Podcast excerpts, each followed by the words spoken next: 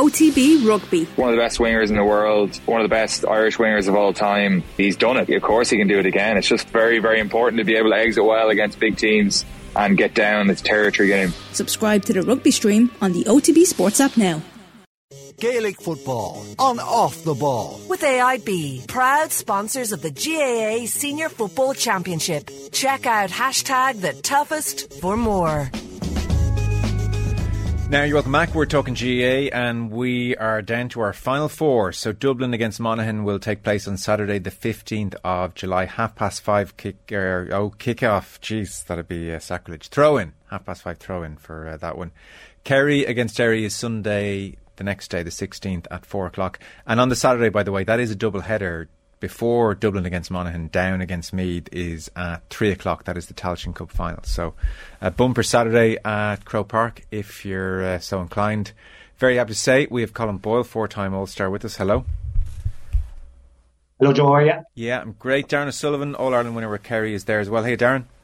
Hey, Joe. How are things? Yeah, good. So uh, our quarter-final weekend has come and gone. We had two statement performances, as they're generally being described by uh, Dublin and Kerry. We had Monaghan doing what Monaghan do.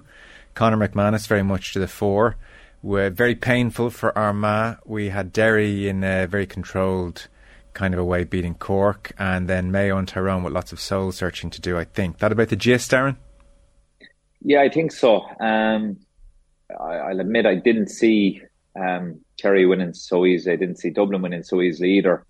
Um, but yeah, it was it was an interesting weekend. Um, I think every team will come away with ifs and buts from an Armagh point of view. I think uh, just from meeting a few supporters on the way out, I think there's a lot of frustration there. Um, Monaghan, like you said, doing what Monaghan do, and McManus doing what McManus does, um, is probably as big a story as Kerry's win or Dublin's win. To be honest, I just think Monaghan they're just incredible, really, for making a fool out of everyone, predicting results. Um, yeah, it was uh, it was a great win. I think Derry and Cork was was kind of just going through the motions a bit. There wasn't much life in it, but uh, yeah, some interesting results. Colm, let's start with Dublin Mayo then, and hmm. I mean to just for a second, I'd be curious for your thoughts on the first half because the first half felt like a really interesting um, contest. Obviously, the game was dead five or six minutes into the second half. But I presume you're you're kind of watching through a Mayo lens Colm, and in that first half, there were a lot of good things happening for Mayo. The halftime stats were basically even on every front: wides, mm. chances created. In fact, the only stat that where there was a bit of a difference was uh, possession. Mayo had fifty five percent possession, and if you looked at their attack, Aidan O'Shea against Davy Byrne was going pretty well. A few high balls in, caught and won, and, and assists, and there were a few turnovers on his part, sure. But I mean, he, he was a very live threat, and he was winning his fair share of ball. Ryan O'Donoghue against Eoin Murchan was another matchup going very well for Mayo, and again, he was hoovering up some really good direct balls into him. Tommy Conroy on Mick Fitzsimons, another matchup going very well. Fitzsimons did not enjoy that pace. You remember at one stage, James McCarthy dragging um, Conroy down and getting that yellow on the end line very early on. Probably breaking even at midfield and, and, and like I said, better on the possession front. And then at the other end, Colm Basquel was having a good day against O'Hora. They made the change on about 31, 32 minutes. Enda Hession came on. Uh, was doing reasonably well on Con. So like that, like as a brief smattering, geez, that's kind of where a lot of things going quite well here for Mayo. Oh, absolutely, John. Like before the game, I was just had the mindset we need to get through the first half still in this game. And when you go through everything that you just mentioned there, like if you told him next day at, at on, Saturday, on Sunday morning, this is how it's going to plan out up to half time, he would have been absolutely delighted with that. I think actually they would have been slightly frustrated at half time with the way they had played for the first 25 minutes that they found themselves a point down. I think you mentioned the three boys inside there, Ryan, Ryan kicks five points, three frees. One of them frees, sorry, two frees. Uh, one of them frees he wins himself. Tommy Conroy has two scores and, and, and two fouls as well that frees get kicked from. Aidan gets a free and gets an assist for Tommy Conroy. All, all our eight scores in that first 25 or 23 minutes are all from the three boys causing havoc. And I think the key to that was we were using them so efficiently. And it came from our kick out, which I was really afraid of, especially in that first half when Dublin pressed us.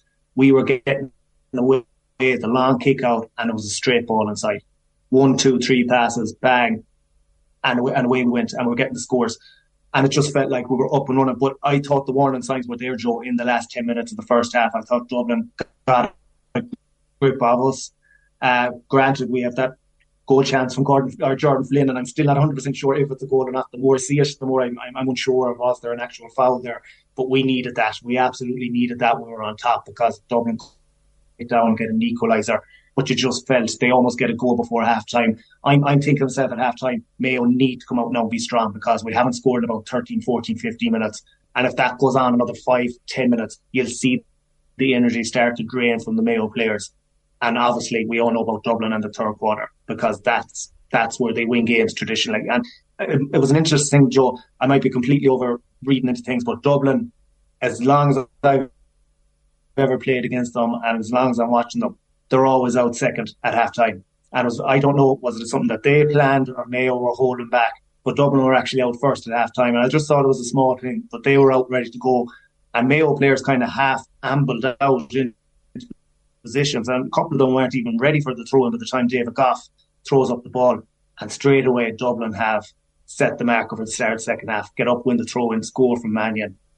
And that's their intent. And Mayo just they just got the heat on Mayo, hit the one three in the first fifteen or sorry, the first five minutes of the second half, and the game was over. But I think I think the warning signs were there, like I said, from the first ten or the last ten minutes of the first half. Okay. Darran, um, I did feel watching the first half, like wherever you were watching, there was like a just a solitary tear rolling down your eye at some of the direct football being played by both sides. This is what you've been waiting for for a long time. So the first half, in terms of a contest and the style of play, was I think everyone everything we were looking for all weekend. Um, what was your reading of that first half? We had to kind of Colm through that Mayo lens. How, how, did you see it? Yeah, I'd agree with a lot of it, and a lot of this, the good play that Mayo had and some of the great scores they got were very unlike Mayo from last couple of years in terms of it was really good direct kicking. I actually think for Basquel's goal, I think Eamon Fitzmaurice was actually in the middle of saying, "Yeah, it, it's amazing kick the ball into the final third and scores will come. Next thing, Basquel catches it into the back of the net. But Colm's right. It was one, two, three passes score. It's it's impossible to mark that. Um, we named out the three boys: Aidan O'Shea, Tommy Conroy, and um, O'Donoghue inside. You cannot mark these players when the ball is coming in fast. And it's funny that obviously Dublin got on top, Mayo stopped kicking it, and two of the best performers in the second half were James McCarthy and um, Fitzsimons for Dublin. So, yeah, look, I think Mayo are going to come away with a lot of regrets. I think um, they showed a lot of progress this year, but I just think, look, McStay, I think has done really well. I think they're trying to build something new, but I do think taking off Aidan Shea so early in the second half was a was a strange call. It wasn't he wasn't having it all his own way, but he he must have had two or three assists. He'd got a point. He was causing trouble. Uh, and at, at, the very least, he's a plan B. You lump it in on top of him because, uh, and I was saying it, there's not a man in the country that can mark him if he gets half decent ball. And he's very unselfish. He'll win a ball, pop it off. You throw a ball in on top of him and the goalie's coming out. I don't fancy being that goalie. Um, so a couple of changes. I think, I think it was a bit of a panic, but Dublin came out for the second half and they just up the ante and they're very hard to stop. And I think Mayo against Cork, they conceded, I think it was 1 5 on the trot. They need to learn to stop the rut. Um, yes, there's a lot of players, new players with that Mayo team. They are in transition as well. So that has to be taken into account. The second goal, a more experienced defender is going down on that ball and getting fouled and it's a free out. Um, so there's a lot of ifs and buts coming away from Mayo. They'd be disappointed with I suppose it's a collapse. But at the end of the day, I think it was 23 minutes, at eight points, and it was 47 by the time they got their ninth. That's too long. We've, we've said it before. They go to too many stretches, long stretches where they don't get a score. You need that bit of cuteness. Win it, buy a free, slow it down, stop the momentum. They just didn't stop. And in fairness to Dublin, they were bringing fellas off the bench who had so many medals, but they looked like they were looking for their first the hunger, the intent, the intensity. And you look at the aggression on Brian Fenton, a fella known for being cool and calm. They look like fellas on a mission. Um, Kilkenny starting on the bench. came on, making an impact, making turnovers when the game was well won. I think one of the last plays of the game, I think it's Con O'Callaghan driving the boys on from behind to say, keep going on. Um, so yeah, look, I think, I think they started Mayo with the way they started the second half and they were just, they didn't stop the momentum. It's, it's hard to stop it. And then obviously the changes they made, I think, um, I think if McStay had his time back for this game, he probably would have left on someone like Aidan Shea. Mm. Um, and Colm mentioned it, taking off Aidan O'Shea while the Dubs are bringing on McCaffrey. McCaffrey's getting a boost. You're getting a boost by bringing on um, Cillian O'Connor, but at the other end, then you have Speedy Gonzalez coming on, so that kind of nullifies that. Well, I, I would tend to agree. Like it was quite telling that the Hill is cheering McCaffrey coming on, and then they see Aidan O'Shea going off, and it's another cheer Colm. I thought it was very strange. I, like I thought initially, God, is he injured? Because he was, it was really like can't put what happened in the first five six minutes of the second half at his door.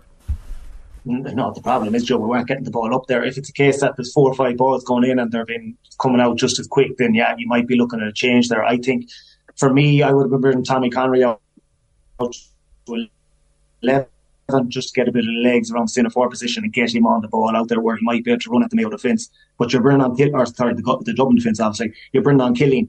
And what Cillian is, he's, obviously a scorer, but he's a brilliant kick passer as well. And I was saying to Darran, he's the type of man, if he can get on the 40, he can deliver that long diagonal to Aidan that you might be looking for to get you back into the game. Because at that stage, I think it's six, seven points down when this change is made. We are getting a small bit desperate. So I think we needed to, you know, just play. Uh, I don't know, take our chances and just go all out, go for it. Because at the end of the day, what else had we to lose at that stage? Yeah. So that that second half period, because I guess we're looking at it from a Mayo vantage point here a little bit, mm. but the um, half starts with James McCarthy, who is like half greyhound, half gazelle, um, doing his thing off throwing and setting up Paul Mannion. Then Basquel scores a brilliant point on the right hand side, cuts in onto his left, and it just sails over. And it's just you know he scored one two at that stage. He's in phenomenal form. Then Fenton, who had been quiet-ish, was never going to stay quietish for the full seventy. Mm. He uh, fists over a point on thirty nine minutes. And it was at that. I mean, Eamon Fitzmaurice had an, uh, an exceptional uh, couple of interventions. It was as Dublin had a sideline. Fitzmaurice said, "I would not be surprised if Mayo go short with their next kick out, so they can keep possession." And then bang, the goal. So um, twice, every time Fitzmaurice uh, intervened, um, Dublin seemed to score a goal. The uh, I don't know. Look, it's easy to criticise Sam Callinan. You understand what he's trying to do, Darran. Um, Dublin are so sharp at this point and so in it, and they take advantage. That was kind of awesome. That was vintage Dublin. That that five six minutes. Yeah, like oh, we mentioned it off air, myself and eh, to be honest, I don't think it mattered who they were playing. Um, when they get a run up like that, they're hard to stop, and the only way to stop them is stop the game. And we said it earlier. Look, Callinan, there, people players try and do that all the time. I think some more experience would have gone down it, won the free, bought the free. The ref always gives it there. Yeah. Um, but it just seemed to be they need they lack that bit of experience. I think around the place just to you have to stop the rut. The, like these boys were just coming wave after wave after wave. Mayo couldn't get their hands on the ball when they did. Dublin's intensity just went through the roof. Um, they came out like a different team, like a different attitude. Um, like to be honest, the first half I would have gone in saying, geez, Mayo are unlucky, they're a point down. They should be, they're more in control of this game. Mm. Um, but yeah, it was, it was vintage Dublin. Like I said, it looked like they flicked the switch. They looked like a team who, they look like, ang- they look like angry players, to be honest. They look like they're out to prove a point. I suppose they've been written off. There's a lot been said about bringing the, the, the boys back, the Mannions, the McCaffreys, um, Cluxton and goal. So, look, they've quietly gone about their business up to now, but they definitely explode in that second half. It is becoming apparent, I think, uh, the likes of Cluxton coming back, Mannion coming back, McCaffrey. There's probably a sense it could well be Desi's last year. And everything we hear from various Dublin pundits who have a great knowledge of the Dublin scene is that there isn't a, uh, like an extraordinary batch right behind them. That there could be a lean-ish couple of years. By Dublin standards, admittedly, but a lean ish period nonetheless. It does increasingly feel like they've just got the band back together and they're giving it this massive push to win one more. And they had it does have a real last dance quality to it. Oh yeah, absolutely. That, that was exactly my thoughts last week, And John. I was actually on with you the day Cluxton came back against Louth um, yeah. that evening. I think, I think you said it was a, a dreadful idea. if only it turned out to be dreadful. Of course, it was always going to work, wasn't it? It was always going to work for them. I was very unsure of it at that time. I didn't think that I was sending out the right message to the group. But now you look at it and you look how composed he was with his kickouts the last day. And Mayo actually did quite well on their own kickouts, but it would always look like it was a bit of a struggle. You flip that the opposite way and how comfortable Dublin looked at getting their kickouts off and the confidence in the players out the field of, of having Cluxton in goal and knowing that they're making their runs and he's going to put it exactly where they're running to. Like it just gives them a, a completely different dimension whatsoever. And like it's such such an attribute to have and the experience how cool he is. He hasn't feel a goal yet during the championship. I think that's just you know it just sums up you know the influence he's having in that dressing room. I think he's just raised the levels of, of everyone there. That not that it probably needed to, but maybe he did over the last couple of years. Maybe he's exactly what they needed, and the two boys come back in. But it certainly looks like everything has fallen into place for them. Because I always think of that COVID final, Darran, where Dublin brought Mannion off the bench before he had his um, sojourn away, and he was really decisive. And you think yesterday, Kilkenny, I don't know, is Kilkenny not quite fit or what the issue was there, but you've Mannion in. And then like McCaffrey off the bench. I sort of feel like McCaffrey has, you know, 10 gears and he got up to maybe seven or eight yesterday, just doing a little road test, um, getting ready for the motorway over the next couple of weeks. Yeah, like like he seemed to be like that, only going through the going through the gears. I think he he's he's threatening to take off, but he's not quite ready. Um, and like that, it was a prime prime time to bring him on. They had all the momentum, all the running he was going to be doing was going to be on his terms. He wasn't going to be chasing a whole pile. Like it, it all played into Desi's hands, really. Even the, like we talked about the first score, the second half, Mannion had been quite quiet in the first half, and he ended up getting the ball nice at the tip over, and all of a sudden he's a different player for the second half. We talked about McCarthy, you know, he starts the second half, and he's a different player. Um, but yeah, it, it, does have that feeling that this is, and I think it was actually Paddy Andrews with yourself before the game. That that's the feeling. Get yeah. these boys back. And the other part of it is probably with a lot of the younger lads that are on the panel that are going to be there for the next 10 years or so. It's, it's let, let's see how these boys do it. This is what they do at training. This is why they're early. This is all the extra stuff that they do. These boys have six, seven, eight all Ireland medals. This is what they do and it's to kind of go, you have one last couple of months here to take their example if you're going to drive it forward. So, um, I would have been like calling my, my question to Cluxton decision as well. Um, like a lot of people, I suppose, thought I sent out the wrong message as well, but it's a good job I'm not in management. uh, be wrong for us not to mention um, Basquel as well, Colm, you know, uh, like that's a, it's weird because he's 27 years of age and he has All Ireland's and he's you know a big player, but it felt like a kind of defining day for him. A sense of I, am more than able to handle these occasions now and be one of the, the, you know Con's not having his greatest game. Well, I'm around for the next couple of years and I more than stood up kind of an afternoon.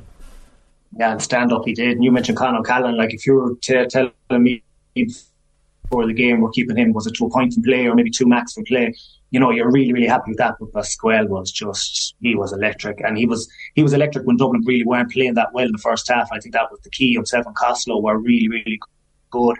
Yes, the space was there for them. And if Mayo looking back right now, they're probably thinking, you know, should we play the sweeper? Should we have really tried to shore it up in that first half and protect? Because going into the game, Joe, the one thing I was worried about was the lack of experience we had in our full back line in particular and, and probably Colm Reape as well, not and played in front of a full house in Croke Park before. So that's four of your of your back seven, if, if, if you like. And that experience definitely showed, I think, as the game went on, certainly into that third quarter before that spell. Yeah, I think it was a big game for him. I think he's big roots in Mayo. I think his, his parents or one of his parents might be from, from Mayo. So um, he was he was definitely up for it, but he was electric. But he's been threatening this probably for years. And yeah. he's shown pretty glimpses for 10 minutes off the bench every now and again. But it was a, a player you felt maybe that Jim Gavin or Dessie Farr wasn't going to fully trust from the start in a big, big game. But away he flew on, on yesterday and Ferris, he took his chance brilliantly. I feel like Colm across the last decade, and, and you'd be one of them yourself in many ways. Mm. Uh, there are freak athletes, and then there's probably James McCarthy in, in some respects. You've shared a pitch with him. I mean, here he is at 33, and I, I don't know if he understands the concept of tiredness, but uh, it's not apparent he does incredible, Joe. Um, I'm not going to lie. I've been looking at Dublin games through the championship this year and looking at McCarthy, I'm just wondering, is is is their year just gone there? You know, and maybe it's just the pace the games. Maybe he just didn't need to be James McCarthy of ten years ago, but put him on the big stage when his team needs him, knockout football, everything on the line. And he was just absolutely brilliant. Like, um, you know, I don't think uh, Mayo never got to grips with him. He just set the tone. I mentioned at the start of the second half, talk about setting the tone for your team right there. And I think it's him that kicks the ball in as well for the goal. You know, obviously it turns out a bit lucky, but he was sensational. Yeah, it just what what a footballer he is. And you're talking about men driving standards like Cluxton, like McCarthy. It's just sensational. Yeah. So I, I guess a final word on this, uh, Darran, and we'll move to the other games. Like what was so apparent about this game of the three over the weekend is that this was the most open. There was the most kicking. Um, I kind of hate myself for asking this question, but, but Colm alluded to it. Like, should Mayo have had a sweeper? Should Dublin have had a sweeper? Were they like both too open, really? No, you'd never be too open. Um, no, look, I just think it was like the first half, it was open, there was kicking, there was good scores, but it was tight. And it was just a case of Dublin started the second half and Mayo didn't. Yeah. And maybe when you concede two, three points, you have to learn to adapt on the pitch and drop a few bodies back just to stem the tide or something. But up to then, it was fine. It was just one team started the second half and the other team didn't. And before they knew it, it was four points, five points, and they just could not get back into it. Um, like up to then, they would have been very happy. And I just do think it was one of them ones where at times you have to be able to adapt on the pitch. Mm. And Colm alluded to it there. It's quite an inexperienced Mayo backline now. And, you know, that's where, look, they are in transition. They're, they've lost a lot of players over the last year or so. Um, and you look at the players Dublin had on the field yeah. and were bringing off the bench, it was experience followed by experience. And I think Mayo are probably just lacking that experience to go down injured, yeah. stop the game for a minute or two, and it just got away from him. And then after that, you're looking at damage limitation, but there's no point. You just have to keep going. Yes. Uh, final... Darran too, like yeah, go on, Colm. We were, you know, sorry, Joe. Yeah, like we're all wondering at the start of the year what a Mayo team would look like in a big, big game without Lee Keegan and Oisin Mullins. And that's really when, when it really comes home to roost, you know, big game of Croke Park, when you're looking for legs at the back, when you're looking for man markers, boys that can drive the ball out there in the second half, when you're really up against it and Dublin are pressed up right against you. You're looking for a Mullins to come out with the ball and Keegan simply didn't have them yesterday. And that's unfortunately the reality for Mayo going forward. We're not going to have them and that's it. But that's yeah. what you saw the last day. But I think the boys that have played, I think crucially, they'll be all the better for them. I think that's the, the good thing going forward. I think that experience will actually stand to them over the next couple of years. Yes, well, you, you part answered what was going to be my final question on Mayo. Do you come mm. away from this season, Colm, feeling like they're quite a bit away from winning an All Ireland, or, or what's your general sense? Well, Joe, if you if you want to look at it this way, we got to a quarter final last year, got beaten by Kerry by eight points, got to a quarter final this year, got beaten by Dublin by twelve. So if you're looking at it that way, and we also lost Cork and Roscommon, at the minute, Joe, we're, we're, we're, a bit away. There's no doubt about it because if you're stealing, if you can't get to Dublin and Kerry for 70, 75 minutes, if your ceiling isn't taking you there, then you have a problem. Mm-hmm. Um, we're getting maybe to 30, 40 minutes. That's not going to win you a big, big game.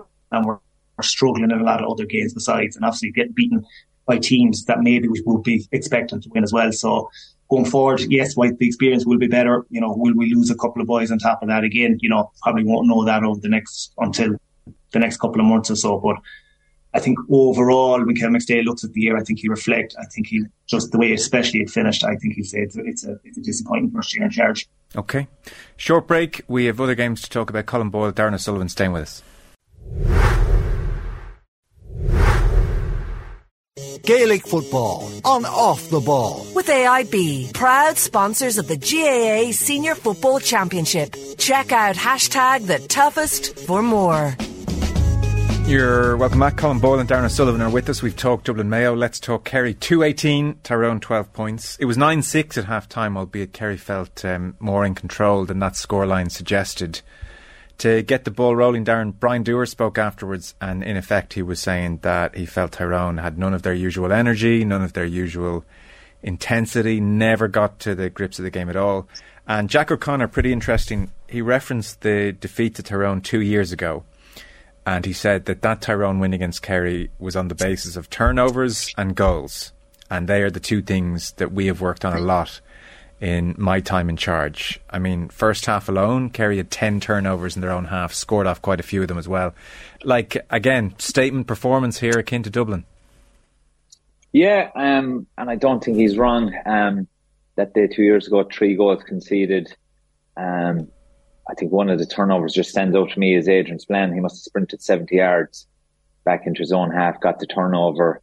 Um, but Brian Dooher's right. They didn't, from even in the first half, Kerry always looked in control. They always looked, they looked more powerful. They looked quicker. They looked livelier. Um, going into, started the week very confident. As the week went on, I was getting a bit worried. I was going through matchups. Um, but I think Kerry were just outstanding on the day. Um, they definitely proved me wrong. I have to apologise to a few of them. I was starting to, to question uh, a few bits and pieces, but um, we talked about it um, previous weeks about how to approach the season. Do you build into it? Do you try and peak? Do you just hit the ground running? And I was thinking, geez, I don't know how how can you peak if you don't. Dublin and Kerry seem like they've done that because um, Kerry obviously had a big win against Louth a couple of weeks back, and we talked about it and we said, but how good are Louth? But no, like Kerry were outstanding in every aspect of the pitch the last day. I think Shane Ryan in goal didn't have much to do, but he's very commanding back there at the moment, big communicator. And in fairness, and Jason Foley, Paul Murphy, and uh, Tom Sullivan the last day, they were marking three exceptional forwards in the two Canavans and McCurry, and they they didn't get much of a sniff off him. Yeah. Um, and then you have someone like Diarmuid Connor who and Jack Barry who look I I think we all criticised them at different stages and doubted them and they're up against two two big men midfield, two of the top midfield pairs around um, in Kilpatrick and um, my head's gone blank. Kennedy, but, um, yeah. Kennedy. And they stood up and Diarmuid O'Connor not only the scores but the turn like turnovers. Jack said it, turnovers all over the field, constant throughout and they can even afford Clifford to leave the shooting boots at home um, for a weekend. Um, but no, very impressed with Kerry. Um, but I do think Tyrone, the three games coming into it, it took a bit of zip off him. But at the same time, I, how good are Tyrone? Call a spade a spade. They beat a very poor Donegal team the week before.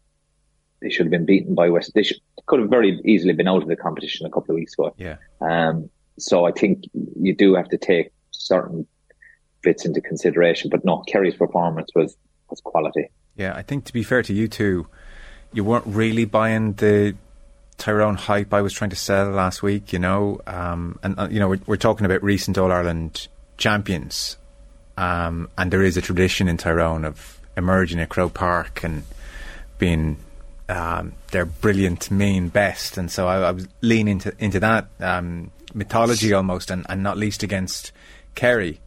But I suppose, Colm, the other side of the coin, which maybe is the one that's been borne out, is that this is a Tyrone side who came and won that All Ireland, who lost, what, eight players then overnight, who didn't do anything last year and who were very patchy this year mm. uh, throughout. So then suddenly the likelihood of them pitching up in Croke Park is, is a touch more remote, and so proved yeah, Joe, your your talk actually last week, you you managed to convince me that Tyrone were going to win win this game. So I was going with it all week after that. um, but you're 100 percent right in everything you say. We, we were going off Tyrone of 2021. Can we finally see? Are we going to finally see Tyrone 20 of 2021? But you mentioned the players you, they've lost, McKenna and McShane in that. I know McShane has come on in the game, but he's very little training done. And they were just nowhere near for me. Like it was very similar kind of first half to Mayo and, and, and Dublin and that they were they were obviously well in the game, but I think the ease of of which Kerry were getting their shots away, like that would have been alarming to me in the Tyrone dressing room at half time. And you just knew if that was going to keep going at that rate, that there was only ever going to be one winner. And I mentioned or mentioned earlier on about Dublin and the throw in, like straight away at the start of the second half, Diarmuid O'Connor gets up, wins the throw in kicks it into Sean O'Shea, foul, free in. They win the next kick out, another score. Suddenly there's five in it. And like the Mayo Dublin game, in the blink of an eye, the game was really over. But it was just the intensity that Kerry brought. And you've mentioned, Jack O'Connor mentioned there about their structure, about how solid they've been. And Tadhg Morley's probably taken a bit of stick this year along with the Kerry defence in the role he's played. Um, he played it brilliantly on Saturday. I think he got a lot of credit on the Sunday game, and rightly so. But from a player who's played that role quite a number of times, where you're playing at six, but you're basically playing as a sweeper, you're you're holding that position and protecting full back line. You can only play that to what the players in front of you allow. So if they're not working hard, if they're not putting tackles in, if they're giving uh, time to players to get their head up and, and pick balls out inside, you're basically going to be a sitting duck. Yes. Or runner, runners runners coming through the middle that pop balls around you. But the intensity and the way the Kerry forwards, midfield, the middle eight sector in particular worked, it really made Morley's role easy on Saturday. Do you know, you know I, what I mean? I, I, do. No, I do, and I, that is such a great point. And uh, you know, for you to have played it, you'd have a, a great understanding of it because in some respects, I think GA and like one sweeper, it's kind of quaint to say that now, but like one sweeper, or even in hurling, more so in hurling, like one sweeper should be an irrelevance. You should be able to kick the yeah. ball over a sweeper or evade a sweeper yeah. or, or puck a ball over a sweeper in your sleep if you're under no pressure. But if you're mm. under a bit of pressure and half falling over and half just kicking it, then I would presume, Colm, a billion times easier for you to read where that ball's going. Oh, absolutely. And to be honest, Joe, a lot of the time as a sweeper, all you're trying to do is get in the eye line of the kicker. So if he looks up, he sees you blocking that space, then he might look, turn back, not take okay. on the kick. And your job is almost done in that sequence of play. You might actually end up pushing out in and taking a man. But like that the last day, because Morley was protecting that D, he protected it very well, don't get me wrong. But the tackling that was coming in from his middle eight players, like, you know, it just made his job so much easier. And he was there then when he was needed, when there was a chance of a throw and player breaking through, maybe untracked. He was in there to tidy that up, which is his job as well. Yes. But I thought they were just excellent through that whole sector. Did you feel on television when you might have, just by being in the right position, stopped about 45 kicks going into the likes of Darran O'Sullivan, but nobody gave you any credit?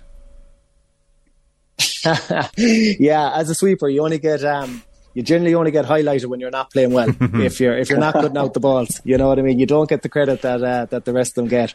But uh, yeah, I uh, you, the, the, teammates know they appreciate it. I think that's the main thing. Yeah.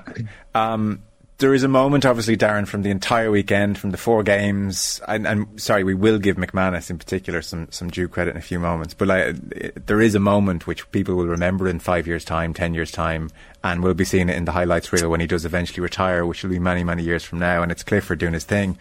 Uh, Jack O'Connor uh, talking about it. His perspective was the same as everybody. He saw it and he thought Clifford was going to get nailed by two Tyrone lads on the touchline and next thing goal.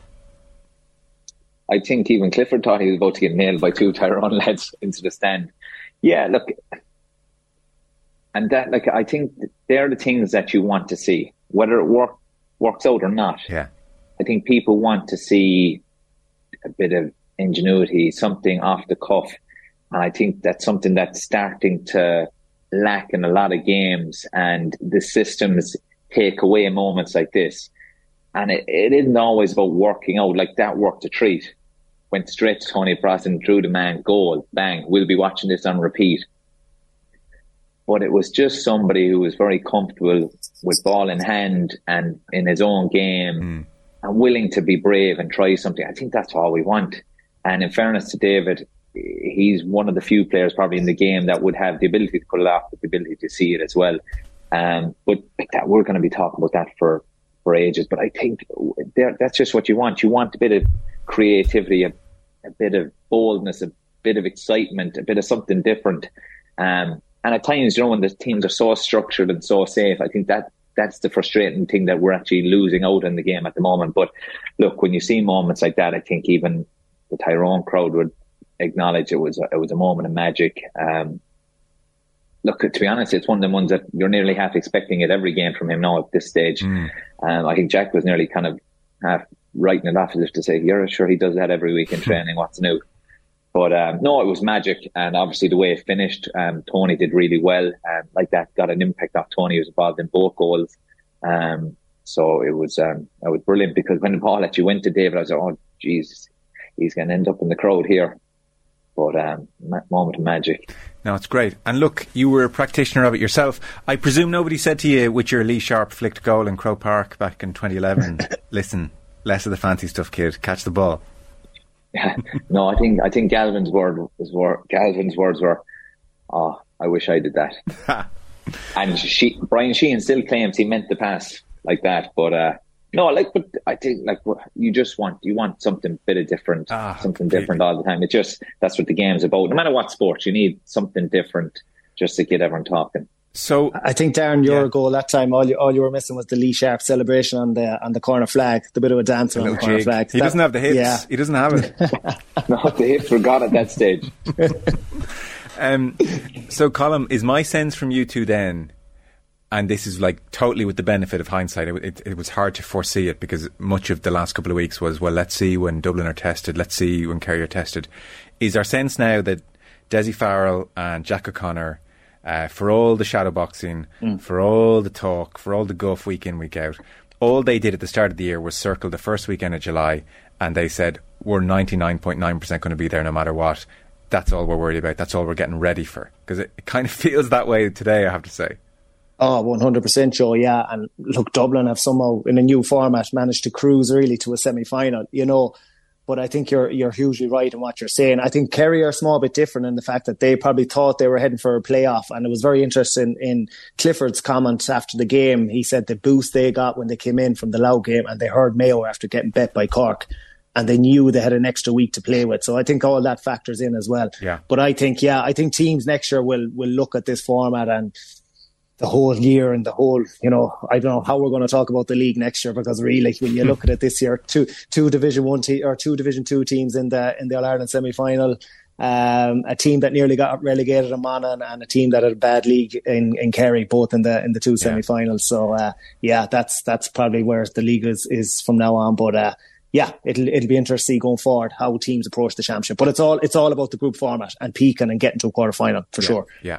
Um, Monaghan and Derry fans, this is not meant in a disrespectful way. We're going to come to Monaghan now in particular.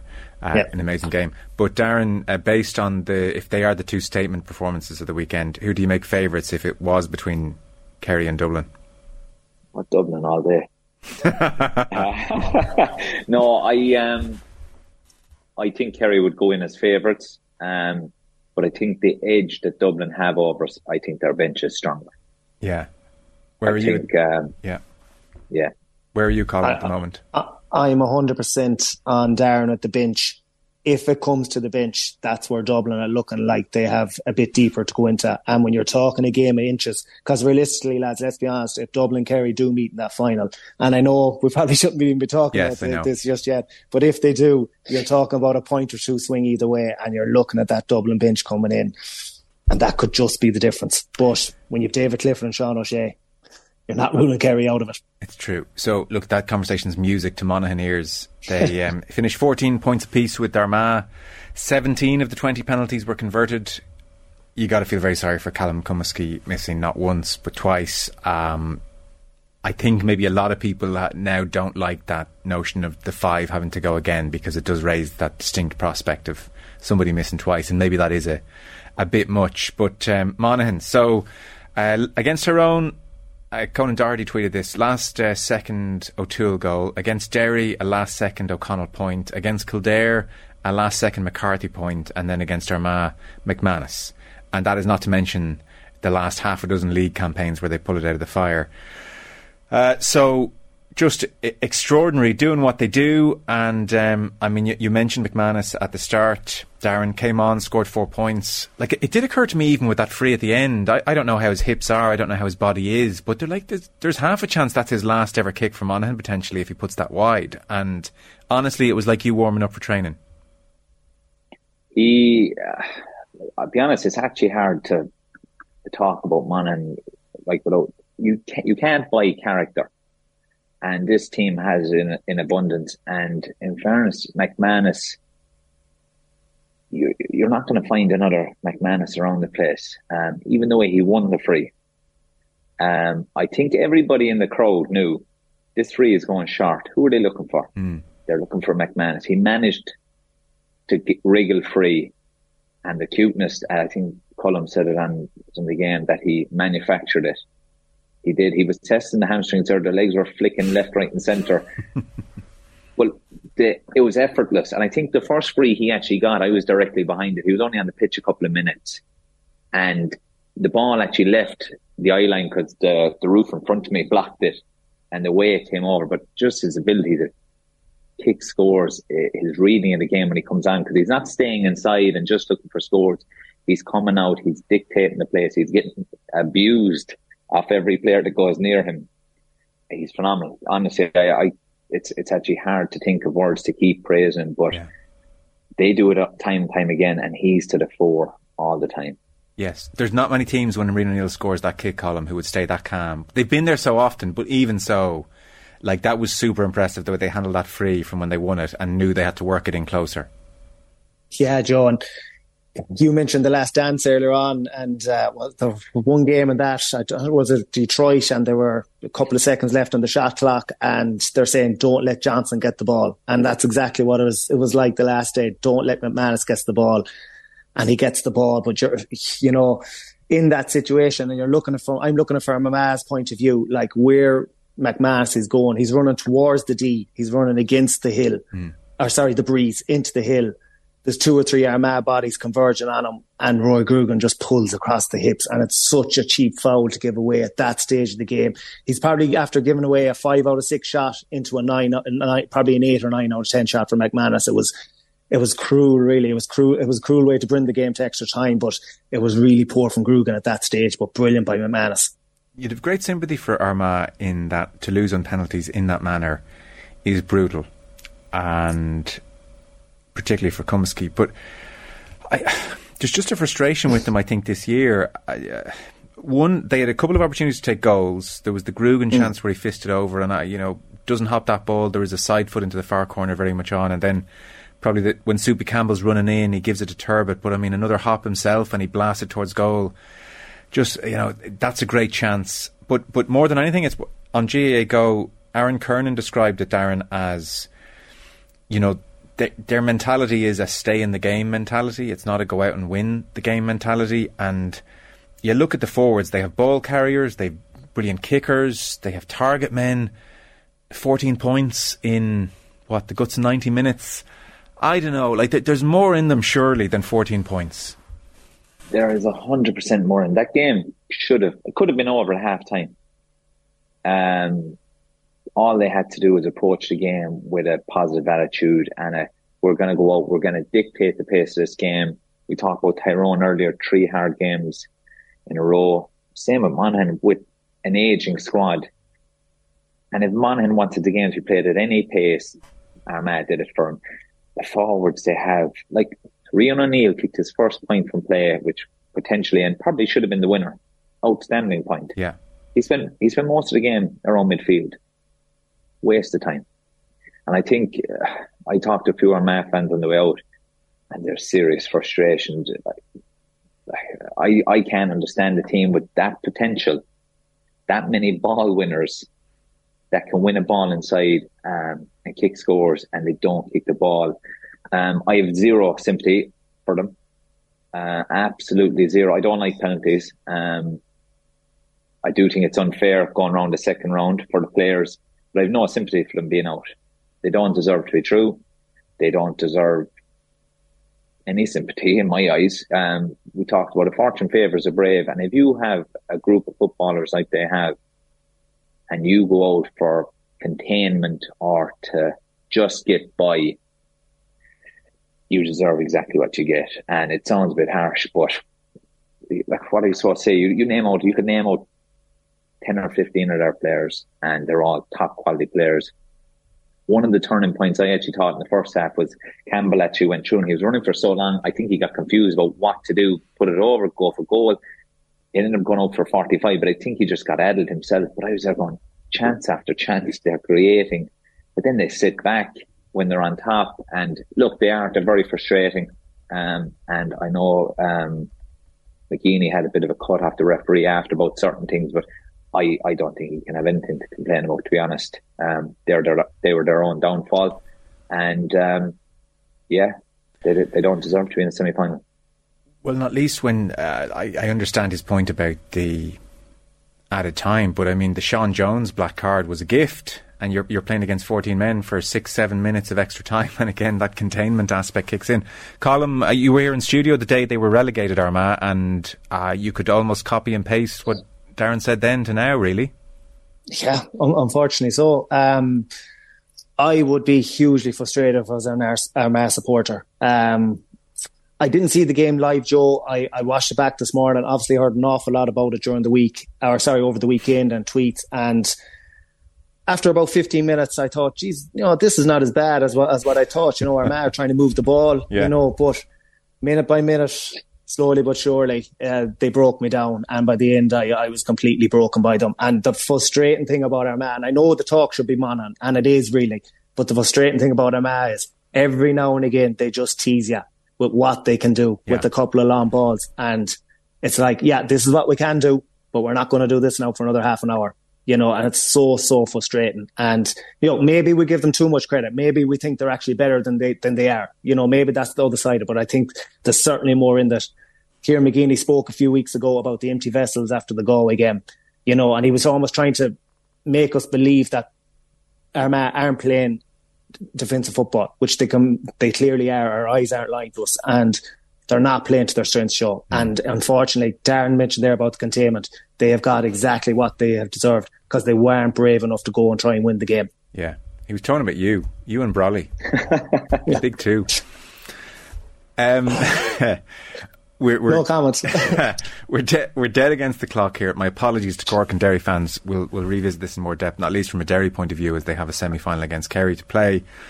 Uh, Paddy Andrews said pre-game. It was interesting yesterday on the radio show. He said very similar styles, ways of going about things. Derry just that bit better at it. So I'd expect them to pull away as the game goes on. And it was it was kind of that, you know. Game started with Cork having possession for three, four minutes. Derry had their first score after ten minutes. I think Cork had three points by thirty minutes. It was that kind of an affair, really. And um, Derry are just that bit further along. Darran, we we impressed with them. Like they haven't loved Croke Park over the last couple of years, as good as they've been in Ulster, were you impressed with them with a view to Kerry in the semi final? I, I wasn't. Um, it was it was quite a dull game to watch. They always looked comfortable that they were going to win it, but I wouldn't say I was impressed. Look, they have individuals that are very impressive, but if I was, if I'm watching that purely from a Kerry point of view, I'm looking at it going, on that performance, Kerry won't be worried. Um, having said that, look, McGuigan had probably one of his quieter days, similar to Con O'Callaghan and David Clifford. The shooting boots um, weren't on by him, um, but they weren't scoring enough. to be honest, if Cork had Hurley, a fit Brian Hurley on the pitch, it would have been interesting. Um, would he have caused him a few more problems? But I wasn't that impressed by them um, for that game. I don't think they will be as flat against Kerry. But watching that game, I, will be honest, I got more and more confidence about Kerry. Yeah. Colm? Joe, uh, I landed Croker yesterday just for the throw in of this. I can safely say it was the most boring game of football I've ever seen. It was mind numbing stuff. Okay. Mind At one stage, I actually forgot where I was, that I was in Croke Park watching the game because I was just daydreaming away. Had you taken any substances or? No, there was one phase of play, Joe, in the second half, which just summed up where this game was, and probably where a lot of modern day football was. There was a, there was a turn like the game. There was no atmosphere in the crowd. No, there was a there was a tur- Cork turned the ball over inside their own forty five, and there was almost a bit of a buzz, and you almost set up in your chair and said, "Jesus, yeah, I'm at a game in Croke Park here." A couple of Cork players sprinted forward. Maguire's on the ball, and the, he just turned around and put a hand past the ball ten yards back way back the way and the counter attack is dead. And there was such a groan in the crowd. Even the Derry fans were groaning. I think they just wanted to see a bit of excitement. It was just, I don't think Roy Keane will be coming back anytime soon to oh, watch another game, to be honest with you. Right. he was there, was he?